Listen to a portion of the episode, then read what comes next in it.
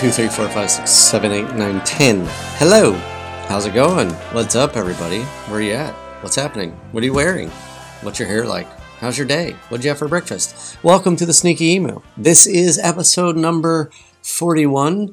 Uh, and this one is um, a cat's tail. it's, it's so stupid. What a dumb name. Um, so this is this is like a um, or maybe I, don't. Maybe I should call it that. Or maybe my other title for today was a beautiful lesson from a terrible creature. a beautiful lesson from a terrible creature. So this is actually uh, based on a, a, message that I'm getting ready to give in a week, two weeks, something like that. And um, it's we're, we're doing this series at the church. If you if you go to our church or follow online or anything like that, this this may be a bit of a repeat. Um, but if you missed it or if you don't, this is perfect. And even if you did see it or hear it, this is still really good because I was okay. So let me explain it how I got to this and then tell you why I'm doing something that normally I don't try. Normally I try to not do like the sermons that I'm doing. Like I try to keep it as a separate, its own separate thing. But this one is so good, um, not because of anything I did, but because of the concept and the premise of the whole thing.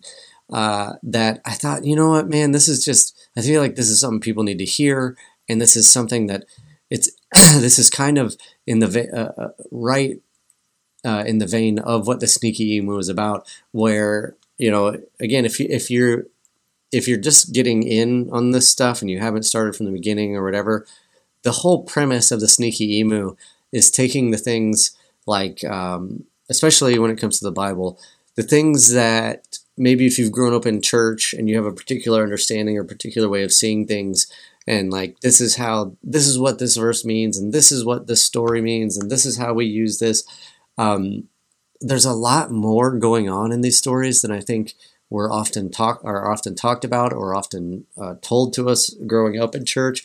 And so this is about like seeing the thing that's been there all along that maybe you didn't see the first time, right? And that's based off this whole experience I had with an actual emu, in case you didn't know why this is called Sneaky Emu. And so I felt like this story is like really in line with this whole concept and with this whole way of thinking. So the premise of everything is this. Um, I we're doing this series and it's called I Spy: Discovering God in the Everyday, and I asked all of our staff to like over the past couple months to go find like just keep an eye out for things that speak to the nature of God. And so, and then when they see something, to take a picture of it and then br- like bring it to me and then tell me like what, like why this was a, a profound thing, why this was something special to them, and what it speaks to the nature of God or what kind of lesson this thing can provide. And then like they'll talk about it and then I'll build a sermon off of whatever it is they say. Right. So you could look at this one of two ways. Either, um, I'm really clever and creative and including other people into the sermon process. Or you could look at it like I'm lazy and I'm depending on them to do the work and then I just ride their coattails. I'm okay with either one. Um, but each week we're gonna we'll have uh, it's like kind of a I don't know it's not really fully co-teaching, but that person will get up on stage with me. They'll show their picture they'll give like a little devotion sermonette thing and why it was important to them and then i'll take it and kind of expand and go on from there. Um, so this week uh, or this week next week whenever it is a couple weeks um, our children's minister's name is elise and elise is a big time animal lover person and um, she wanted to do a picture of her cat whose name is bagel. Now i am actually allergic to cats and don't they here's the problem with cats. Uh, first of all i'm allergic. Second of all when i'm around a cat they know i'm allergic and so they intentionally come to me and try to rub all over me. So it's not just that i'm allergic it's that they um, try to take advantage of and exploit and intentionally cause me pain. That's my issue with the cats. Anyways she's a she's a cat person cat she's an animal lover who happens to rescue cats. Um, so her picture is about this cat. Her picture is this cat named Bagel, little cute little kitten, cute as a button, cute enough that yeah. Anyways, um, and so her her kind of premise was, um, the thing that she connected to the cat was uh, the story of Jesus and the and the ten lepers. Okay, so I'll read that and then we'll talk about it. Uh, and really, her point was that you know because she loves these cats, she rescues them, and sometimes she'll rescue a cat and it'll stick around and like um, hang out for a little bit and then leave. Like she'll put all this time, this effort into like rescuing a kitten, giving it a home, loving it, whatever, and then it will eventually take off this other this cat bagel that is the photo is it didn't leave it stuck around and so like her her insight with this was like uh, connected to the 10 lepers and that you know um, in that story only one leper comes back. And so she she kind of put together in her head like oh well this is like we're kind of like the cats right? Like that god loves us in a way that um, even when we don't show gratitude, like God still loves us, right? It's kind of, it's a cool it's a cool concept. So let me read that story, and then we'll kind of go from there. Okay, so it's uh, Luke chapter seventeen, uh, verse eleven. now on his way to Jerusalem, Jesus traveled along the border between Samaria and Galilee. As he was going into a village, ten men had leprosy. Ten men who had leprosy met him. They stood at a distance and called out in a loud voice, "Jesus, Master, have pity on us." When he saw them, he said, Go show yourself to the priest. And as they went, they were cleansed. One of them, when he saw he was healed, came back, praising God in a loud voice. He threw himself at Jesus' feet and thanked him. And he was a Samaritan. Jesus asked, Were not all ten cleansed? Where are the other nine? Has no one returned to give praise to God except this foreigner? Then he said to him, Rise and go, your faith has made you well. Now, there's a lot of stuff that's happening in that in that passage. Um, a lot of really really interesting stuff, like you, like um, the fact that um, that Jesus was interacting with the lepers was a big deal. Uh, you know, he wasn't in this story, wasn't touching them, wasn't whatever but they're all standing outside of the city because the lepers are considered unclean. And so they were like kicked out of their villages. They were forced to leave their families. They lived on the outskirts of the towns. So it says jesus was on his way into the village which means he wasn't in the village yet. And so they shout from a distance like have mercy on us. And jesus says to them like go show yourself to the priest. And then it says they went and they as they went they were cleansed. Um, it also highlights uh, it says the, the one that came back and praised him, it points out that he was a Samaritan. This would have been a huge deal um, at this time and at this place because the Jews hated Samaritans, like loathed the Samaritans. Um, there's a there's a lot of history and backstory with the Samaritans that causes them to hate them. I think we've talked about this maybe how at, at um, there's I think it was Josephus or somebody one of the one of the ancient historians had have there there's literature out there uh, historic literature where they talk about a Jewish ceremony at the temple and how much the Jews hated the Samaritans was that there was a time dedicated in the temple service in which they would stand and publicly curse the Samaritans, right? So there is a deep sense of hatred for the Samaritans. So the, the story is interesting because it highlights that the one who came back and was grateful was in fact a Samaritan. So here you have another instance of somebody, uh, like in the story of the Good Samaritan, where you have the Jewish person, the Jewish people who who walk around the guy on the road, and it's the Samaritan who actually loves the neighbor, right? Uh, so here in this story, it's the Samaritan who actually comes back and shows gratitude. So this would have had the people hearing this story like, man, they would have been frustrated, irritated, like a bit upset about the whole thing that Jesus, the Samaritan, becomes the hero. Then, uh, again, there's just a lot you could talk about, um, a, a, ton you could talk about here, and like you, you could you could highlight the fact that it's the foreigner and the Samaritan, and that Jesus is essentially like healing everybody, that he's healing the outcasts and the marginalized, and that it's always about expanding the kingdom and all this stuff. Uh, you could talk about how it says as they uh, as they went they were cleansed and so jesus says go show yourself to the priests and as they went they were cleansed so you could make a case for this being about like um, like putting your faith into action right like actually playing your faith out like oh, it's one thing to believe, it's another thing to have faith. Like belief is, yeah, I believe he could heal me, but faith is, I'm actually going to go to the priest trusting that I'll be healed. And so you could make a case for that story. Or as the story typically gets used, um, it can be used as like a story about gratitude and learning to be grateful for what we've been given. These are a whole lot of great things. But the thing that we talked about in the sermon, the way that we went with this, based on Elise's story and her love of cats, I think is is a much more profound, um, much more profound story in how we think of and understand the nature of God.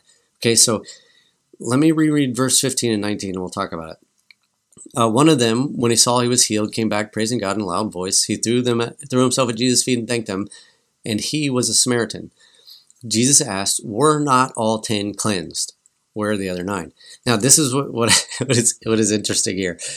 Jesus says, We're not all 10 cleansed. Like, this is a question that's not really a question. Do you know what I'm talking about? Do you ever do this? If you have kids, you know exactly what I'm talking about. Like, when you tell your kids to do something and they don't do something, and then you have to remind them that you told them to go do it. Didn't I tell you to take out the trash?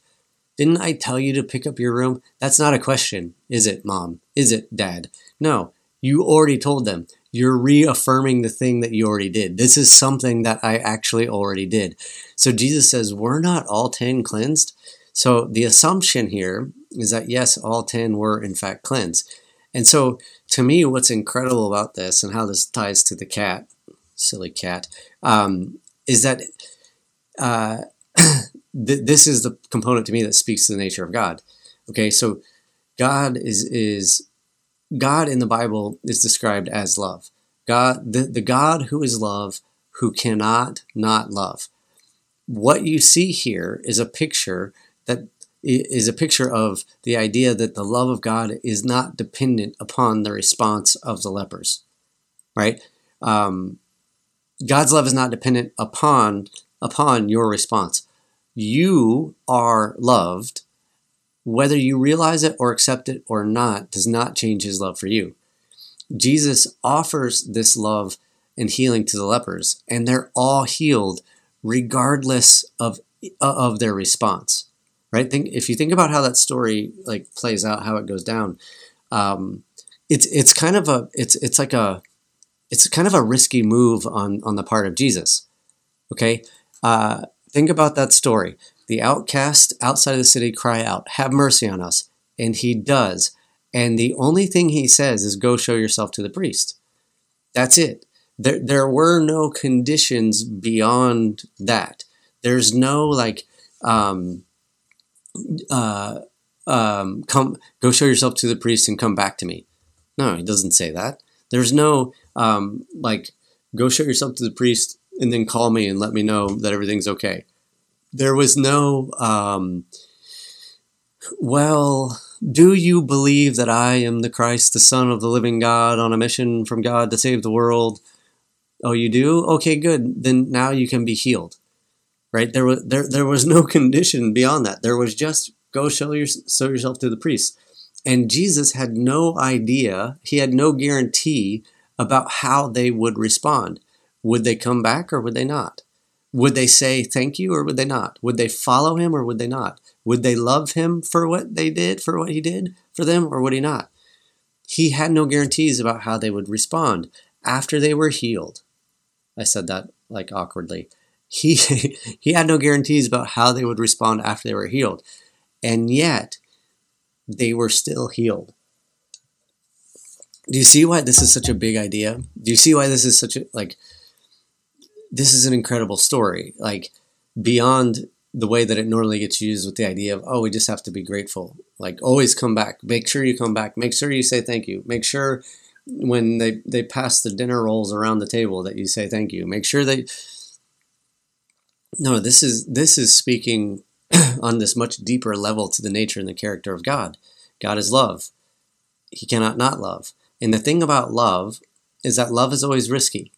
To love anything or to love anyone is to be vulnerable, right? That's one thing I think, um, and I don't know if we've done a podcast on this or not. I know I've preached about it, about the idea of, of a vulnerable God. Um, so often when when the church or Christians talk about God, it's always about God Almighty. God Almighty. He is powerful. He is strong. He is in control. Like we pray to God the Father, the warrior, the healer, the but we don't often talk about the vulnerable nature of who God is. And if God is love, then God must be vulnerable, right? Because love is vulnerable. Do you know what I'm talking about? I think, in fact, I think it was, um, no, that word El Shaddai. Have we talked about that? I'm getting to the point where we've talked about so many things that I don't remember what we've talked about. I should keep a list. Um, the word El Shaddai that they don't really know what it is. Uh, that normally, uh, I think Amy Grant had a song, El Shaddai, El Shaddai, la la la la la la la. Um, and it, that word normally gets translated to uh, Almighty, like God Almighty. But how uh, they've actually, I'm pretty sure we've talked about this, how we've they've discovered that that word actually um, uh, has to do. it's gone through. I have talked about this. I know I have.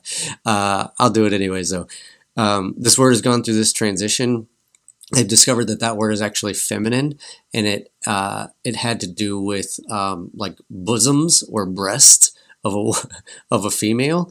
And so but the way that it got like um, the etymology of the word i guess is, is the, the right thing is that it went from breast and bosom to um, mountains which is really funny. And then from mountains it went to almighty because you know it's a mountain it's strong it's stable it's a rock. But actually that word has to do with the feminine has to do with nurturing has to do with caring and providing right? If and if you go through and i think if you look at where that word is used and how it's used it's always almost in like this nurturing capacity. So god is this love. God is has this feminine um, nature to to her to him to it to god to her. Um, and anytime and because ultimately god is love right? So uh, anytime that there is love and there is nurture and there is care there is going to be vulnerability. A mother is going to be vulnerable because of her children right? Think about think about uh, your own experiences just like as a human being on the planet and the relationships you've had or the the experiences you've had. Anytime you've loved anything or anything anyone or anything it involves some sort of risk and it involves some sort of vulnerability. Um, when it comes to like the, the story of of me and my wife it, it's always a story of risk when it comes to relationship and love uh, when when we first met i had to ask her dad um, over the phone for permission to get her phone number. And his her dad had to ask her mom, and her mom had to ask her. So it was like this long chain of events, long chain of conversations for me to be able to get her phone number. And I didn't even get her phone number. They gave me her email because when we started dating, this was before everybody had cell phones everywhere and it was super easy. We had to chat through the electronic mail. which is wild. I'm so old. Oh my gosh. And so that that was a risk. Like, uh, Mr. Stevens, can I have your daughter's information? uh, well, what's your purpose, son? Uh, I'm a guy, and she's a girl, and she's hot, and I want to. what's what's what's ever the purpose of getting a girl's number? What uh, to write a poem? Probably not. Anyways, so I had to ask I had to ask her dad for her information, and I got her email. Like that's a bit risky. I'm putting myself out there. Or when I sent the first email, hey, uh, you remember me? Uh, we had lunch. Uh, you want to talk? Uh, right? Like thankfully it was email form, so I didn't have to like do a lot of ums and uhs. I could just write some sheepish sheepish email about how I had a good time and we should continue to communicate via electronic mail. And that's risky because what if she doesn't respond the way that I hope that she responds? What if she didn't have a good time? What if she chooses to say no, I don't want to talk to you. I'm busy with school, whatever. Like you're putting yourself out there. Or even like when we when I proposed, um, when I proposed to her, anytime you you propose to somebody, anytime you because that's a I mean that's a huge thing, right? To invite somebody to like be with somebody for your life, like hey, let's spend our lives together. That's a big deal. Like you're putting yourself out there because what if they say no? And then what does that do for who you are as a person? Do you know what I'm talking about? Like, uh, what about having kids? Having kids is risky. Um, what's the, there's a phrase about um, having a kid or saying uh, uh, having a kid is like having your heart walking around outside of your body. Yes, if you had kids, you you know this, you know uh, this experience. Um, it it can be scary raising kids because you never know what's going to happen. Um, like uh, it can be scary taking my kids to the playground. Uh, what if what if they uh, fall off something? What if they run into something? What if uh, you know not just from the f- physical dangers that they may uh, face, but like the like the emotional dangers. Like what if um, uh, what if your kid goes to to, to there's a group of kids and your kid wants to go up and play with them and they reject them. Like have you ever seen your kid get rejected at the playground? Like oh, it's like the most it's the most heartbreaking thing. Like come on, he's a good kid. Trust me, he's fun. Like, why are they not accepting him? Um, or even like with with raising teenagers. Uh, I don't I don't have teenagers yet, but I know uh, my buddy does, and uh, and they're going through some really tough stuff right now, like stuff that's super heavy, super difficult, and and I can see the pain and the hurt that he's going through because of his love for kids, uh, for not just for kids, for his kids, right? Because they're going through this difficulty, it's taking a huge toll on him because he loves them. Love is risky, and when you love, you will be vulnerable, right? And but when it comes to love, like what other choice do you have? To to not take that risk, to not be vulnerable? Like choosing to avoid vulnerability uh, is choosing to minimize the joy of love that you will experience in your life. Because the, the reality is, the more you, the more love you give, uh, the more you will feel, the more love you will feel, and the more love you give, and the more you feel, the more you expose yourself to the potential for some sort of pain. But yet, on the other hand, the more you hold back your heart, the more you keep yourself, the more you lock that up, um, the less you choose to be vulnerable, the emptier and more superficial your relationships will be. The less fulfilling those relationships will be, right? And if you've if you've been hurt before, or you've been rejected, or maybe the one that you um, that told you they would love you forever decided that they didn't love you anymore like that can be a painful experience. If, if you've experienced that, you know the depth of the pain that this can cause. And if you've been hurt like that, or you've been hurt like that multiple times, you know that it can be hard uh, to be willing to open yourself up again, right? You know how hard it is to attempt to be vulnerable with somebody else. Well, I was vulnerable. I took that risk.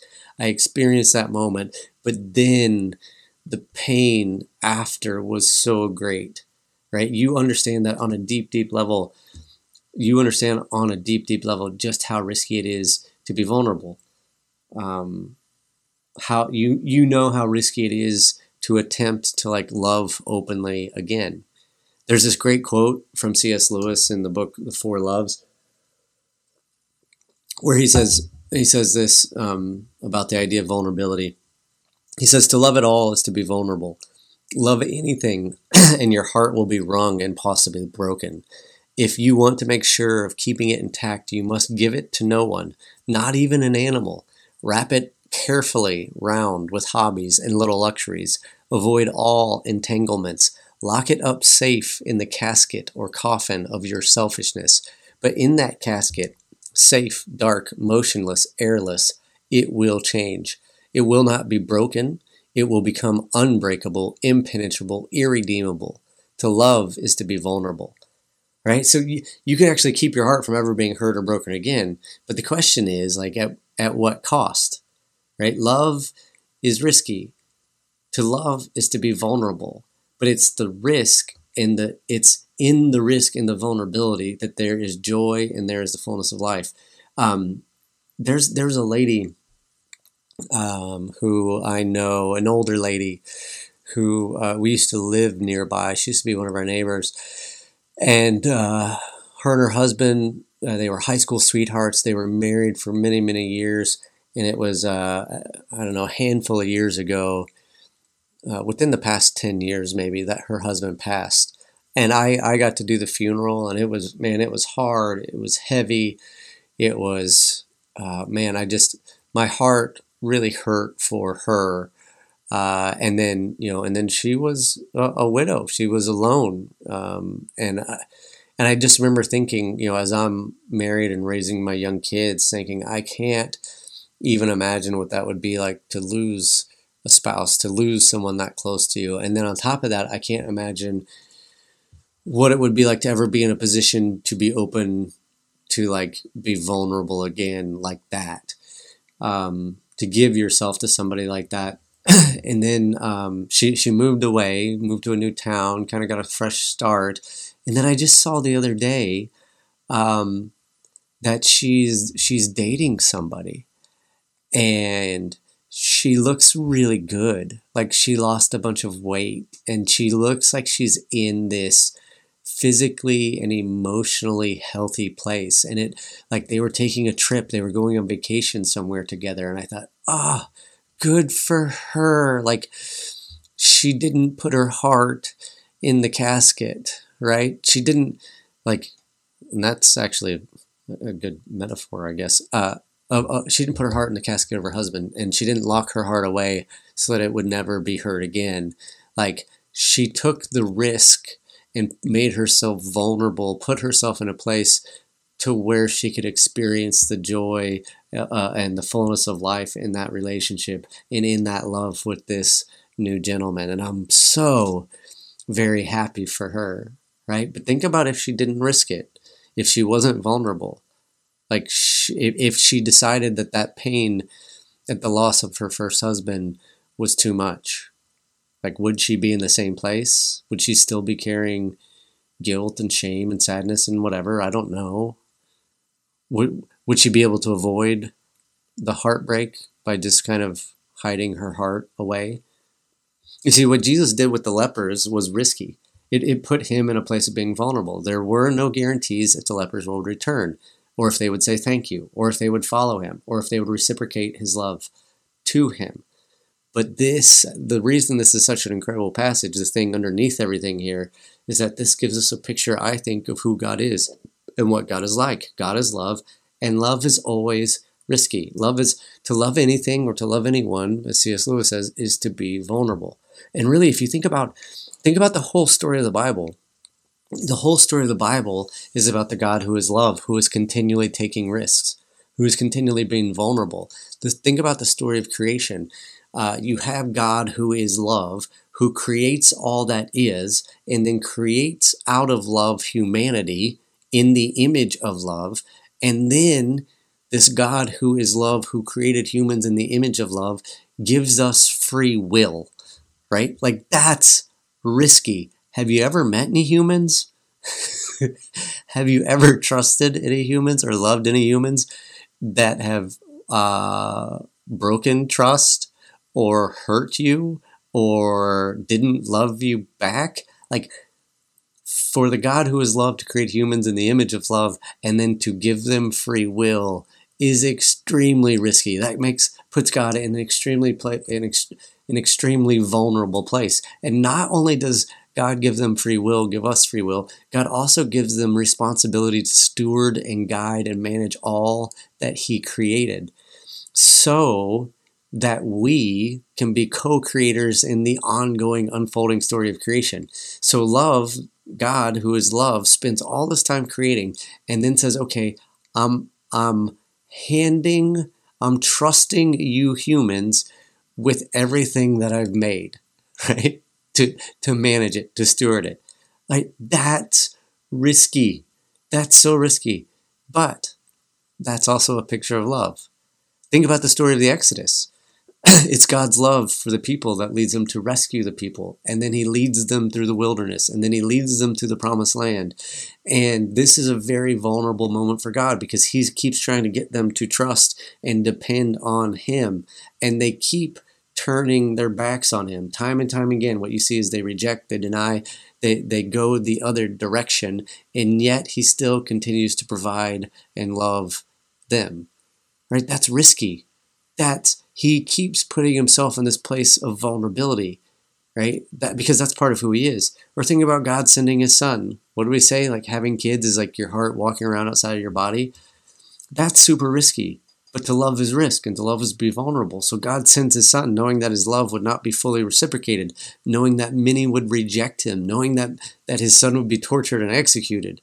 Think about Jesus on the cross, all the people he loved throughout his ministry, all the people he helped or encouraged, all the people he fed, all the people he healed. And yet, when he's dying on the cross, he ends up all but alone. and yet, he's still willing to give his life. Yeah.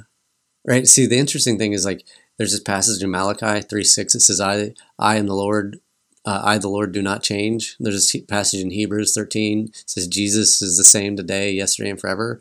Right? God is unchanging, and God is love, and Jesus is the embodiment of that. And then what we see through this story of the leper is the same thing we see from this unchanging God all throughout the Scripture that I just kind of talked about. That there is this continuation of love. That God, who is love, cannot not love, regardless of our response. He will continue to risk and continue to make himself vulnerable because of his love for us. From the garden to free will, to the stewardship of creation, to the rescue of the Exodus, to sending his son, to the murder of his son, to the restoration of all things, he has continued to love. Jesus had no guarantees that they that the lepers would come back. God had no guarantees on if we as humans would reciprocate love back to him, and yet he still continues love. And to the point with uh, our, our minister, Elise, and her cat, is that she loves animals, even even cats, which I know is hard to believe. But she keeps taking this risk. She keeps making herself vulnerable. She invests her time, her resources, her heart into these animals that she rescues, and she has no guarantees if they will stay, right? And even though this one has stayed, Bagel, um, uh, even though that cat has stayed and like shown some love in return, there's been a lot of others that have left that have not come back. And if if you were to say to uh, Elise like, hey, um, like, it, how, how did it make you feel when those other cats didn't come back after you invested your time and heart into them? She would say something like, oh man, it's, it's, it's kind of tough. It's kind of sad. You know, it kind of hurts. If, if, if you were to ask her like, well, how does it make you feel that this, this one other cat bagel has stayed? Oh, it's it's it's cool. We love him. We get you know we get along. We have a good time. I don't know like what it means. I personally don't know what it means to enjoy a cat, so I don't. I'm I'm inserting my own kind of, of words here.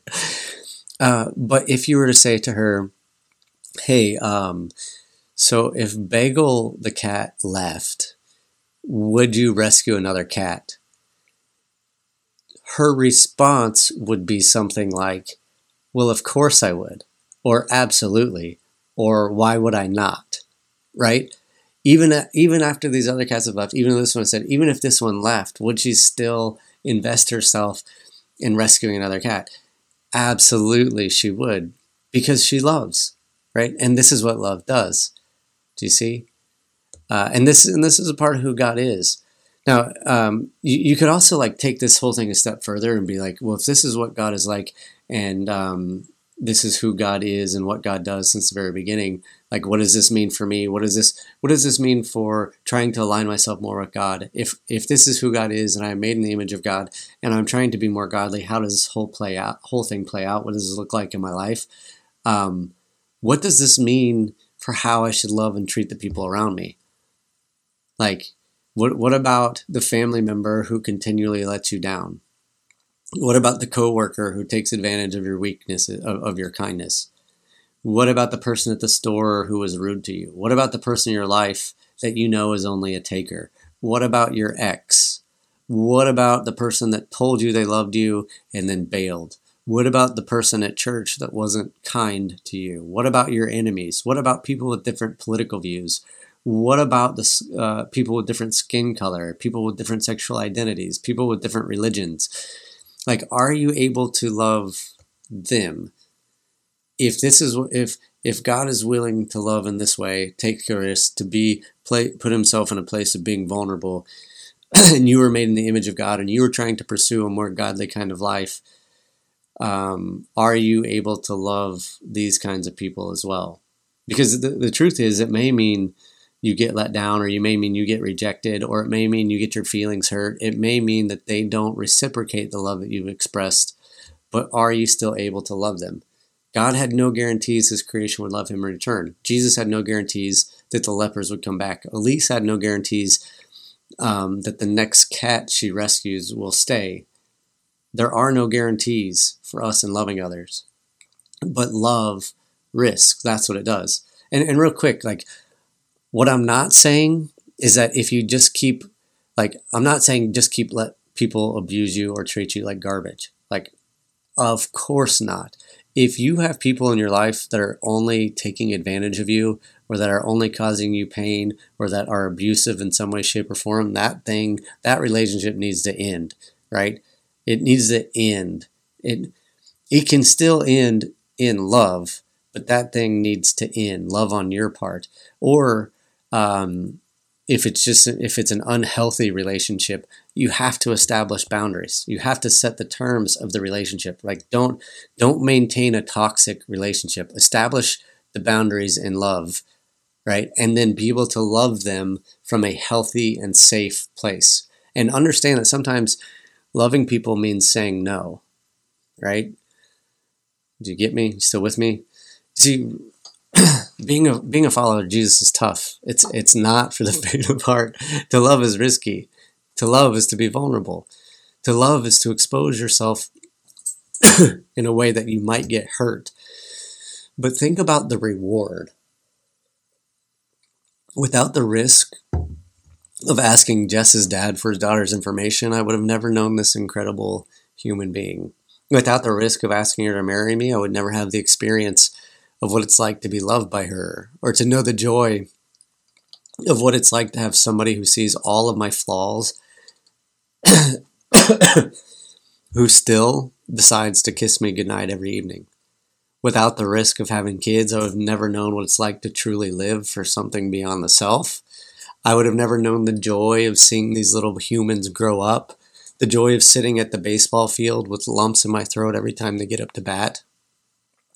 The joy of one of the kids who seems to think that his only purpose in life is to make me smile and laugh.